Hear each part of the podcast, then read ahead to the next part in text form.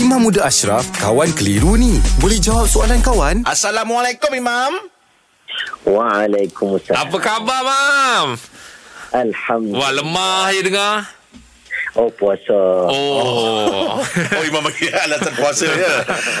Okey Imam, untuk kawan tanya soal jawab pagi ni, okey soalan daripada Encik Muhammad Saiful. Soalan ni macam ni Mam. Boleh ke pemandu bas ekspres buka puasa sekiranya dia tak larat? Jika tak buka puasa dibimbang mendatangkan mudarat kepada diri dan penumpang. Mohon pencerahan Imam Muda Ashraf. Boleh ke Mam? Okey, cantik soalan ni.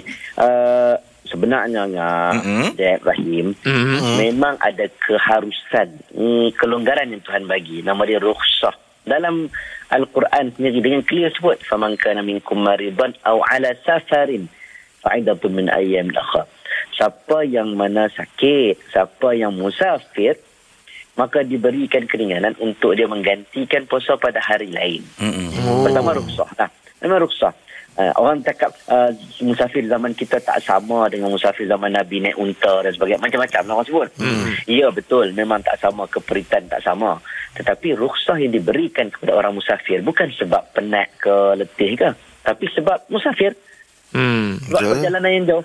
Hmm. Ha, sama macam kita solat jamak, solat kosar dan sebagainya. Hmm.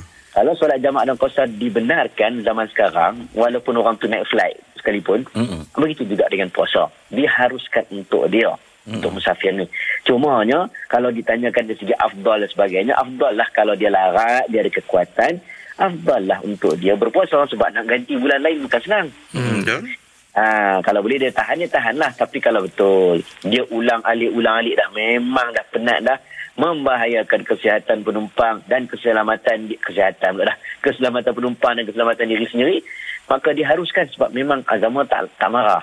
Melainkan lepas daripada Ramadan, dia ganti balik. Okey Mam. Terima kasih Mam. Okey, okey. Alhamdulillah. Selesai satu kekeliruan. Anda pun mesti ada soalan kan? Hantarkan sebarang persoalan dan kekeliruan anda ke Sina.my sekarang.